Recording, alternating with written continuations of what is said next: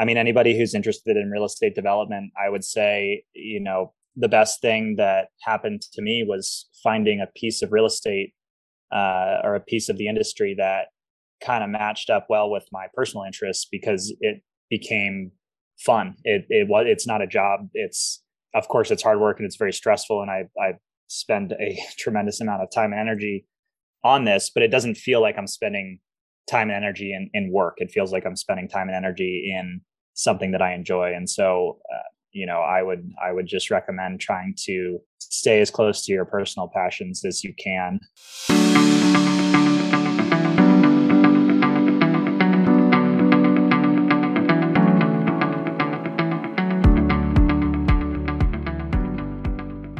Hello, everyone, and welcome to episode number 68 of the Placemaking Podcast. We can't wait to share this next conversation with all of you here today. Now, on the show today, we have Andrew Katz. Andrew is the founder and principal of Katz Development there in Denver, Colorado. Andrew grew up in Cincinnati, Ohio, where he graduated from the Ohio State University with a bachelor's degree in real estate. Shortly after, he moved to Denver, Colorado to pursue a career in real estate development. He then founded Katz Development alongside his father, Scott Katz, who has owned and managed Cincinnati based development and brokerage firm Midland Retail for over 30 years, alongside with his brother, Adam Katz.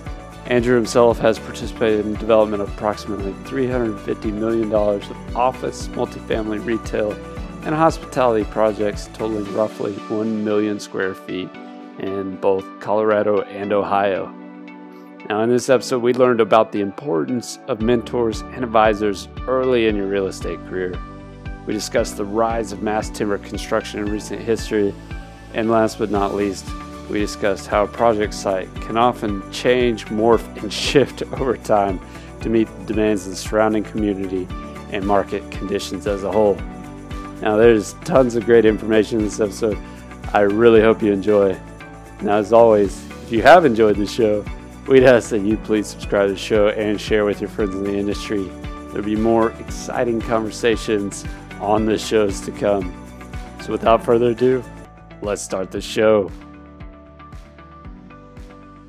Andrew uh, grew up in Cincinnati, Ohio, and graduated from the Ohio State University uh, with a bachelor's degree in real estate. Um, he's comes from a, a, little bit of a real estate family, and then moved to Denver, Colorado, to to cut his teeth and, and get started with Katz Development. Um, he's been a part of approximately 350 million dollars worth of office, multifamily, retail, and hospitality projects, uh, covering about a million square feet. And uh, and he's really focusing on infill development and the urban core, and has some exciting projects that he's going to share with us about the the kind of rise and fall of different ideas on the same piece of property and I think uh, essentially, uh, we're really going to dive into what it's like to um, be a part of a team of developers, a kind of a multi generational team of developers, and then learning from those both above us and then uh, uh, turning around and helping those below. So, Andrew, welcome to the podcast. Thank you so much for having me. Well, Matt, I'm glad to be back. It's been a little bit of time since we recorded the last episode, and so we're looking forward uh, to diving in. But uh, let's jump in and uh, sure. so I think you did a good job in the intro and covered most of it. But grew up in Cincinnati, Ohio. Went to school at the Ohio State University. Graduated and moved to Denver pretty much immediately after. It was mostly a lifestyle choice. I was fortunate to be able to come out here as a kid growing up and go skiing and hiking and all that kind of fun stuff. And um, come from a family or a real estate development family, and I learned pretty early you can do that basically anywhere in the U.S. or in the world, really. And uh, figured it would be more fun to do it in Denver, where I am a drive away from the mountains, than in Cincinnati, Ohio. So I moved out here in 2015, started in retail brokerage, uh, learned the market, learned the players, started to get some deal making experience under my belt, and then worked for a prominent local developer here called Westfield Company for a couple years. Then I left in 2019 to work with my family in our family development business out here. All right, that's that's great. I, I will have to acknowledge um, that you're a little bit younger uh, than me, um, and so uh, we, we love learning from those who uh, obviously come from experience, but have just a very different perspective um, and and have just a, a position where you can look at the with optimistic eyes all of the opportunities that are out there. So it's um, it's it's getting beaten out of me. So don't know how much yeah, optimism I've got left, but uh, with age, with age comes wisdom, and and you have to have thick skin in this development business. So yes, curious. Uh, we rewind a little bit here, and you talked about starting out in brokerage. A lot of developers tend to have that background and see it as very very valuable just because you get to see kind of what the market is looking for, you know, in a way. You get to see what expectations are for tenants, for, you know, what whoever you're you're brokering for, but you get to see market conditions in in real time. Can you tell us a little bit more about your experience there uh, doing brokerage and and how you think that might have helped you or or not, maybe? Sure. Yeah. Uh, no doubt. You hit on a lot of things in there. My dad actually started as a retail broker in the beginning of his career. And so a lot of it came from following in his footsteps and taking his advice. You're right. It's a great way to learn both a market by understanding conditions in real time and also just being new to a city. I mean, you've got to understand every piece of real estate in that metro area that you're working in. And so it was a very good, just deep dive. Welcome to Denver. Learn everything so that you know a little bit about what you're talking about when you're in these meetings. And so it was a really helpful place to start. It's very challenging. I need to acknowledge it, you know, first and forehand that or foremost that my uh, my family has been very supportive of a real estate career and an, an entrepreneurial real estate career. It's very hard to get started financially in brokerage. It's usually mostly commission, if not 100% commission, and so you kind of um, eat what you kill. And if uh, you know if, if either of you have any experience in brokerage, you don't start off strong ever. it's impossible, I think. So uh, the first years are really rough, and you have to have that support somehow and some kind of safety net to to get it going, or or just you got to be living real lean uh, for a little mm-hmm. bit. And so it was a really good lesson in independence and learning city and understanding you know the the underlying mechanics behind i was in retail so retail deals um, understanding you know the sensitivities that landlords were focused on the ones that tenants were focused on. I started to get into some land deals later in my brokerage career which was short two years.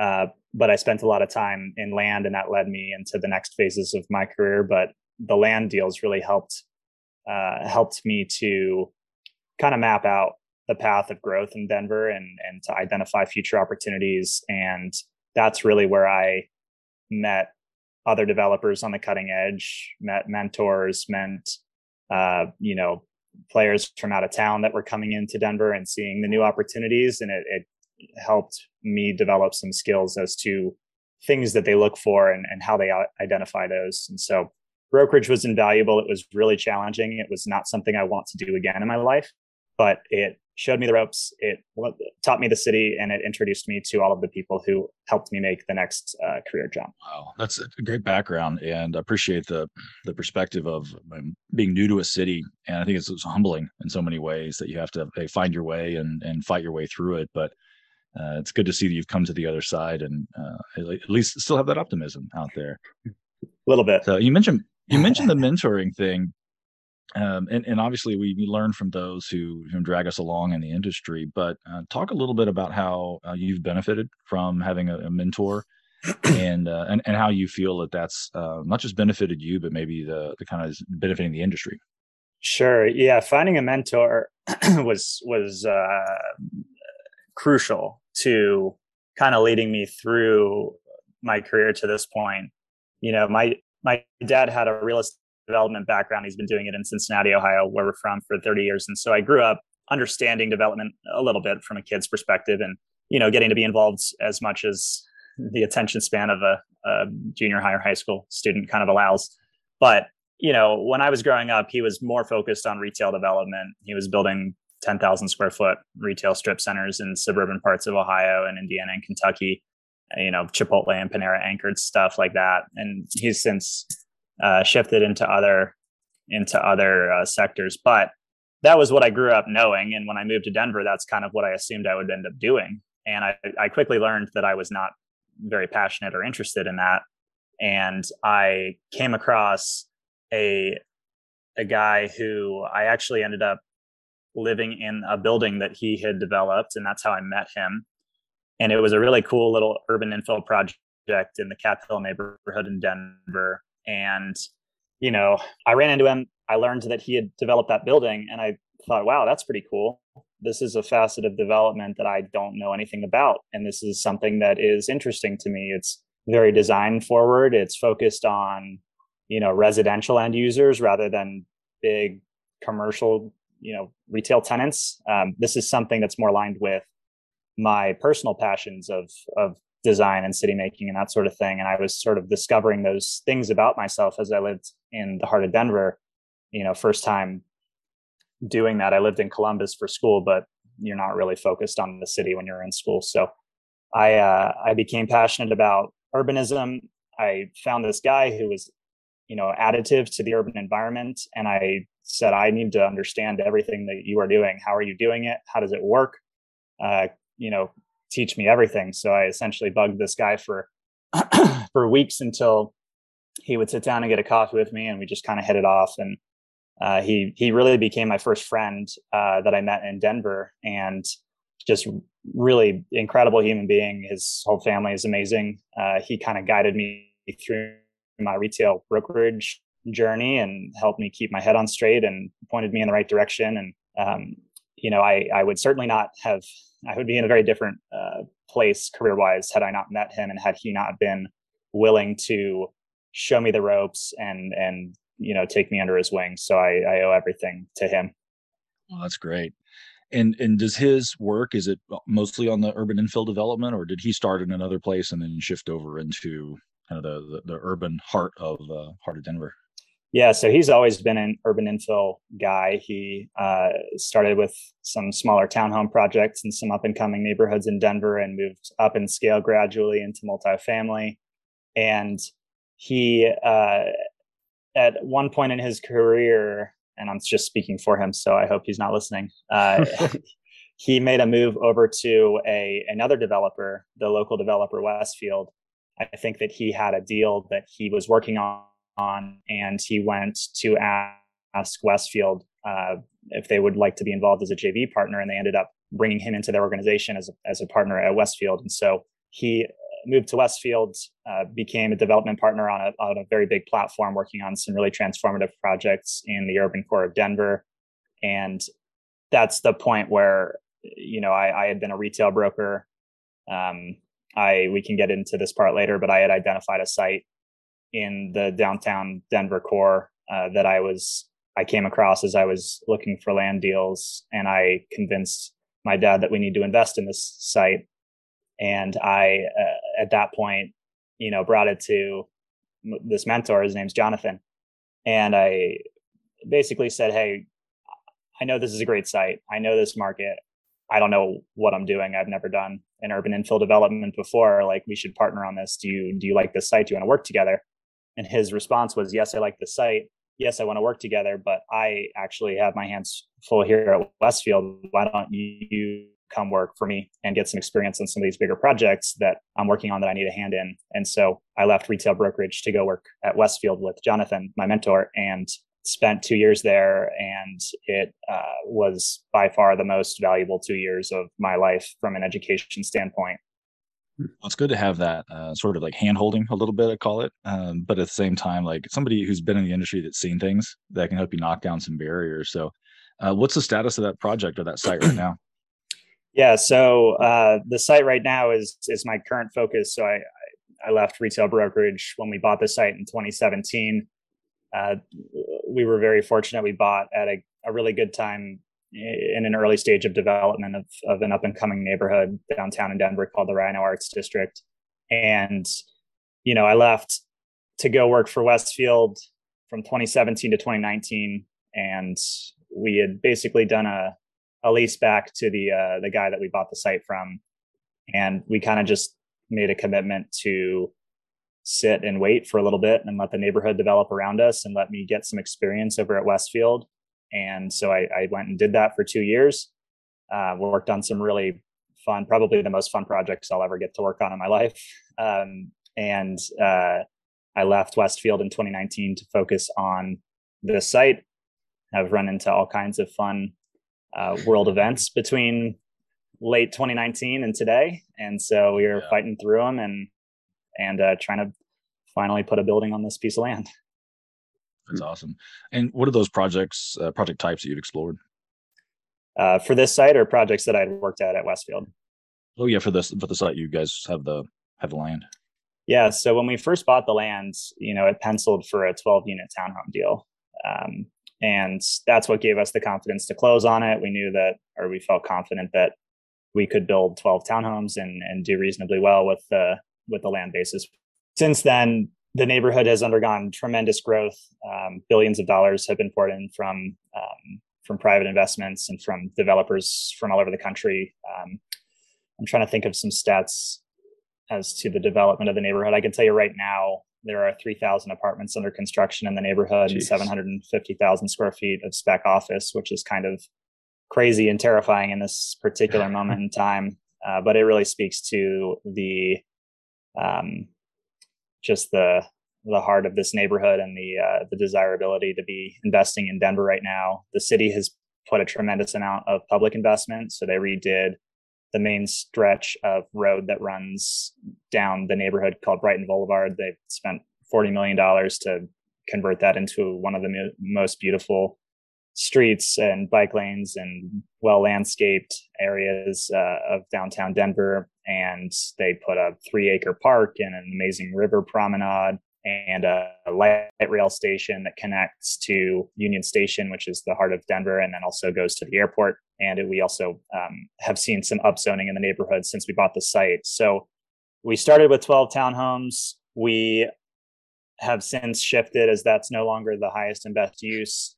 Um, I left Westfield in 2019 thinking we were going to do a hotel. And, um, you know, I, I became a little, um, maybe disillusioned is the wrong word, but critical of other development in the neighborhood while working at Westfield because we were so fortunate to be working on such transformative, um, amazing projects that that those guys had created. That I kind of looked at real estate deals in the neighborhood in two different categories: ones that added to the urban fabric and and made the neighborhood better, and then projects that you know were there to capitalize on on the cool factor and on all of the things that those other projects were giving to the neighborhood and I was very desperate to make sure our project fell into the right bucket there. You know, hotels to me really check the box there. I feel like every time I'm traveling, hotels in cool neighborhoods are really a cultural hub of activity, whether it's from out of town guests or from locals with great food and beverage outlets, or it's a great place for locals and, and tourists to intermingle and and and it just always creates a pretty fun energy. And so we were pretty excited about a hotel in 2019. We did a lot of research. We created a concept. We got into the city with our, our very preliminary plans in March of 2020. Um, and when that hit, we uh, we obviously took a pause from the project. Um, when the world shut down, luckily we hadn't had a tremendous amount of capital invested into the deal at that point. It was pretty preliminary you know concept level drawings from our architect and and some cost estimating and stuff like that. So we took a pause and then around the middle of 2020 we decided that project would have to be uh, canceled. We'd have to pivot to something else. We just didn't think that hospitality was going to be financeable especially we would of course work with an experienced operator but we had no experience building hotels uh, in our family history. And so we, we felt like it would be very challenging to acquire um, you know financing had we continued on as a hotel. Um, and so, you know, from the hotel, we started thinking about what we were going to do. We sat on our hands for a majority of 2020 just to see what would happen. And there was a group, uh, a group out of, I guess they're based in London, but they're kind of all over the world. It's a, it's a private club membership kind of group. And I had been talking to them as a broker, trying to find them a good spot in Denver. It felt like the right, um, the right product type for the city and and we started negotiating for a little bit and and tried to figure out if there was a deal to be had on our site and it just it didn't really make sense for this site at this time. And so we spent some time negotiating that and, and sussing that out. I think it was probably the beginning of 2021 we decided that you know apartments made sense which again is a tough pill to swallow. I feel like multifamily can have an easier time falling into the category of projects that that don't necessarily add a ton to a neighborhood if if done you know in a commodity kind of way in the ground floor or providing a different type of living experience or you know filling a gap in the residential market for for the neighborhood that that others weren't necessarily filling. And so we pivoted to multifamily uh, and also that was a stronger asset throughout covid and and more financeable and just seemed like a an easier path to to getting something built. And so uh, we, we rallied the team and, and rebuilt our team around doing a high rise apartment building, and uh, off we went.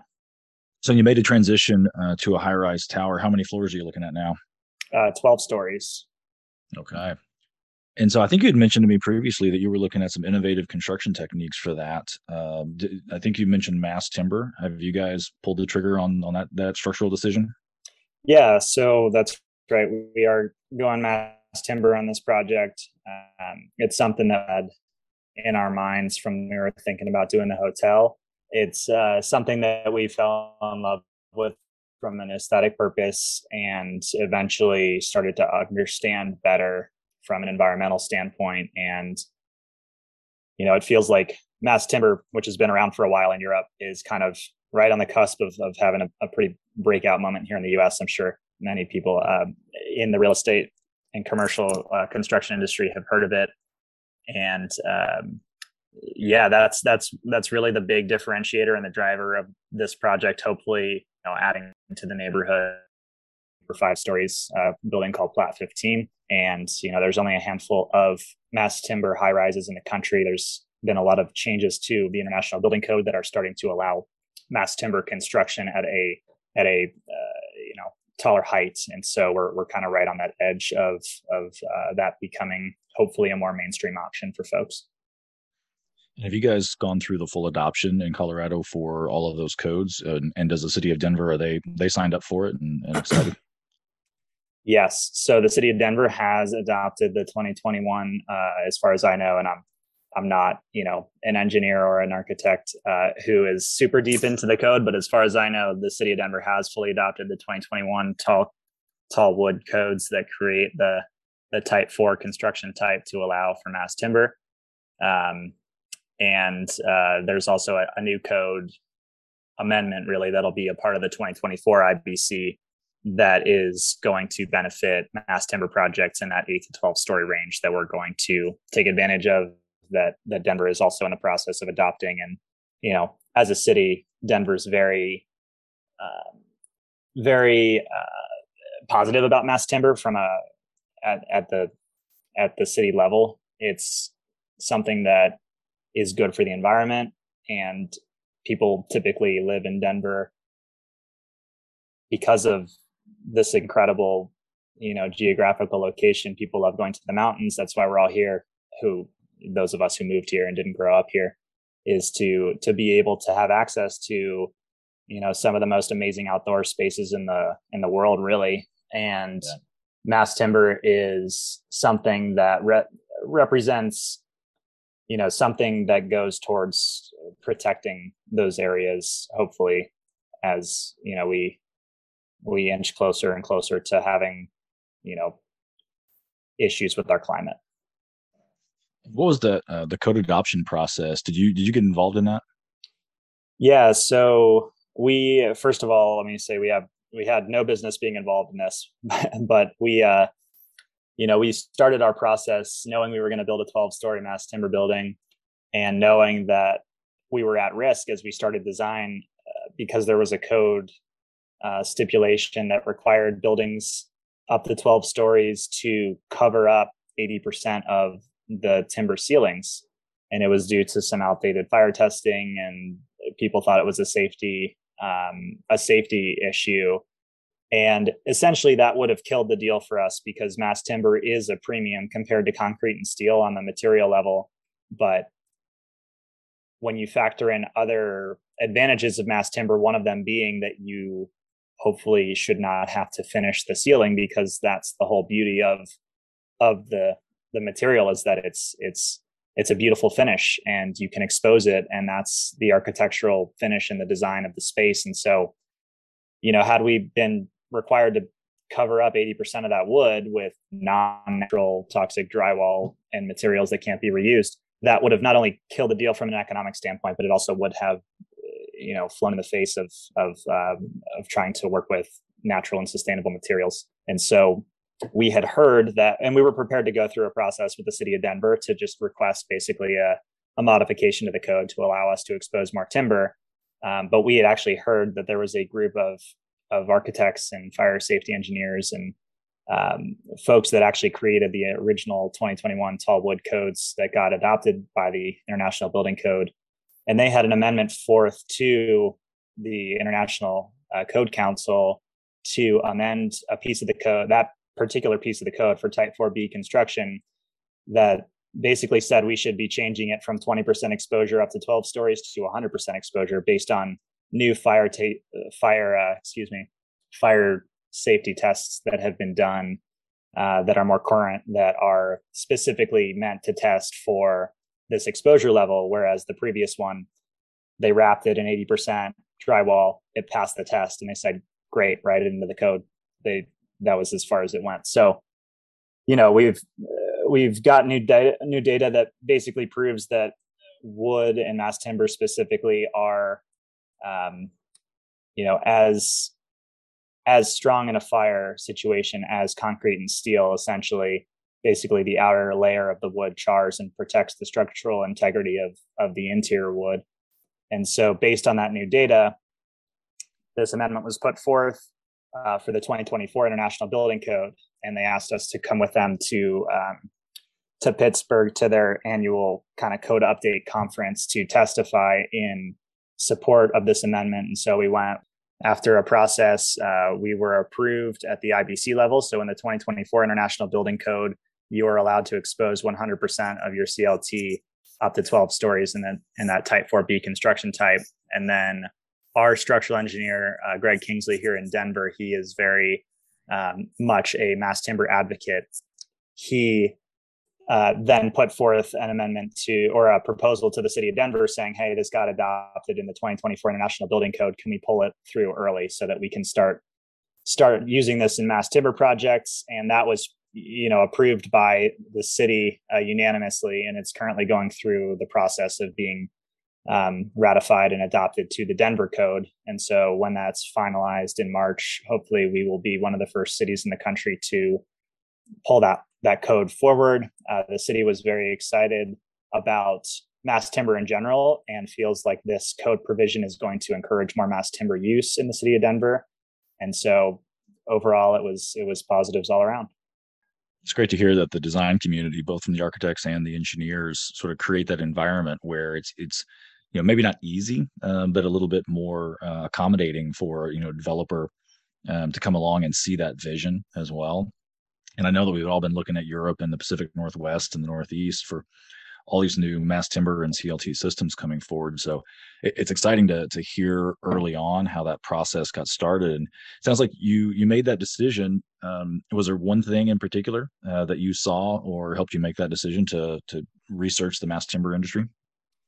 Yeah, I mean, it was again just a bit of disillusionment with the current uh, with the current development and construction industry, it's you know everything felt a little commodity. There's a handful of really you know fun, cool buildings down in in it's called the Lower Downtown neighborhood LoDo of Denver. It's there's probably five or six of them that are old brick and timber buildings from the 1890s or early 1900s, and there's some of the coolest, uh, you know, most desirable buildings to live in in the city because they just have that old world charm to them. They they have the exposed wood, they have the uh, exposed brick. It's just unique. And if you are going to go and live in a new building in Denver and, and really anywhere in the country, you're pretty much checking you know a list of amenities and a location but then you walk into the unit and sure there's a floor plan and and pricing involved but at the end of the day it's a, it's a drywall box and so the mass timber appeal of just having that instant aesthetic differentiation of saying, hey, when you walk into this unit, you are going to be surrounded by natural materials. You're going to see the columns and beams. You're going to understand how this structure is is standing, and it's just a true, authentic piece of design that you don't really have to do anything to. It speaks for itself, which I think is really uh, exciting from a design perspective. And you know, beyond just that aesthetic differentiation, I think that people really are keyed into the environmental impact that we've had uh, with our carbon emissions lately. And I think that, or not lately, I guess, for a, an extended period of time. But you know, I think people are starting to pay more attention, and obviously things like the Inflation Reduction Act and the emergence of electric vehicles, and you know, companies are starting to monitor their carbon emission output, and people are starting to, you know, support companies like Patagonia and, and other companies that have a mission that stand for something that want to protect our environment and want to make sure that we are you know able to enjoy skiing on these amazing mountains in our backyard and and the, our winter season doesn't get you know cut shorter than it already has over the last 10 or 20 years. And don't quote me on that. I don't know if it actually is shortening but it feels like it is.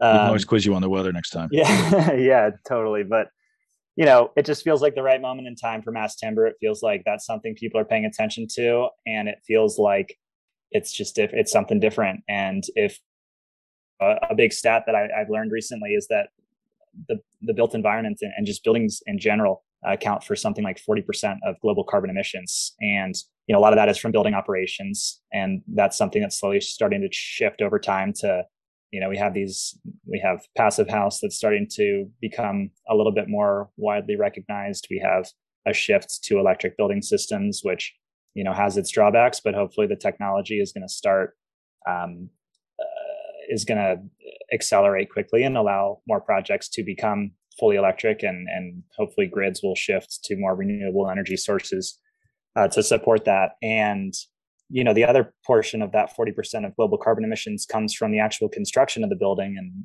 concrete and steel are just very energy intense and they emit a ton of carbon into the air and mass timber i mean trees pull carbon out of the atmosphere as they grow and when they they lock that carbon into their limbs and it's it's stuck there until you know until the building is destroyed or the limbs are destroyed or they burn up in a fire or something like that. And the goal with mass timber really is that you know we never really destroy these buildings. These are all very prefabricated modular building components that hopefully can be reused in, in new buildings when that building's life cycle is up. And so there's just a lot of excite, exciting things that mass timber offers. And and if we are going to try and you know get to our carbon goals as a planet starting somewhere where we're saying okay 40% of carbon emissions you know come from buildings. Well if we shifted some portion of our new construction over the next you know several decades from concrete and steel to mass timber that's going to start eating eating away at that at that number.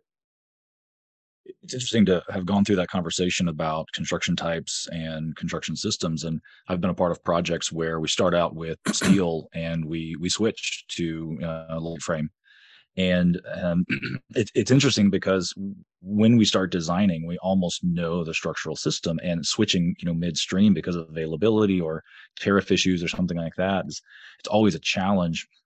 When you're pricing out this building and looking at you know the total number of units and the square footage and all of those costs and, and, and ultimately i think one of the things that i love about it is the cost on site uh, the savings for the construction process. But how do you, how do you at the end of the day weigh all of that because uh, you you clearly understand all the environmental benefits of, um, of the mass timber systems but um, in total how how do you how do you advocate for that to future projects or to other developers that may be interested in researching the, the mass timber systems? Sure. So, great question. Um, at the beginning of our process, we knew there was going to be a premium for mass timber. We just didn't know what it was going to be or how much it was going to be. And so, we made the commitment up front in concept that this was going to be mass timber no matter what. And that's a really challenging thing, I think, for a lot of people to commit to at an early stage of a development. And one of the reasons we're able to do that is because we're a small new development company. We don't have a big system in place. We don't have, you know, a team of architects and contractors and engineers that we work on several projects a year with. Uh, it'd be challenging for somebody who who is a long-standing developer and has a system that works to make that decision because going mass timber really requires you to build your entire team around mass timber and so that's what we did from the beginning. And we basically said, hey, we know there's going to be a premium. We're going to do everything we can. We're going to optimize the efficiency of this structure to make sure that we can narrow that premium as low as we possibly can. And so, starting with mass timber from the start, uh, basically turning over the design to our structural engineer to lay out the most efficient grid system for mass timber and to make sure that we are stressing every inch of you know wood volume to its maximum capacity and there's no waste involved. Uh, it's put us in a position where the mass timber premium is really not as high as we thought it was going to be. It was you know at one point we thought it was maybe a five five to eight percent premium when compared to to pt concrete or um, or or heavy steel. And uh, you know those are really your your other two construction methods. At this height you can also do light steel and probably do infinity up to 12 stories or prescient if you went over a maybe a four or five story podium. But you know we we didn't want to do that. We wanted we're we're building a less commodity product and and you know wanted to go with a really high quality um, system. And so you know, we didn't really know where we were going to end up. Now we're about 100%. Uh, at, we're at 100% DDs, so we're moving into construction documents here next week, and we've, you know, had many pricing rounds, and we we just recently decided to have our our contractor. We're working with a group called Swinerton, uh, who is uh, one of the most qualified mass timber general contractors in the country. Uh, we had them do a quick cost comparative analysis, very high level, just to see where we're at. Um, obviously we could dive into a million details to really figure it out but we found that uh, we think that we're not really paying a premium to go mass timber compared to concrete in this particular structure at this point.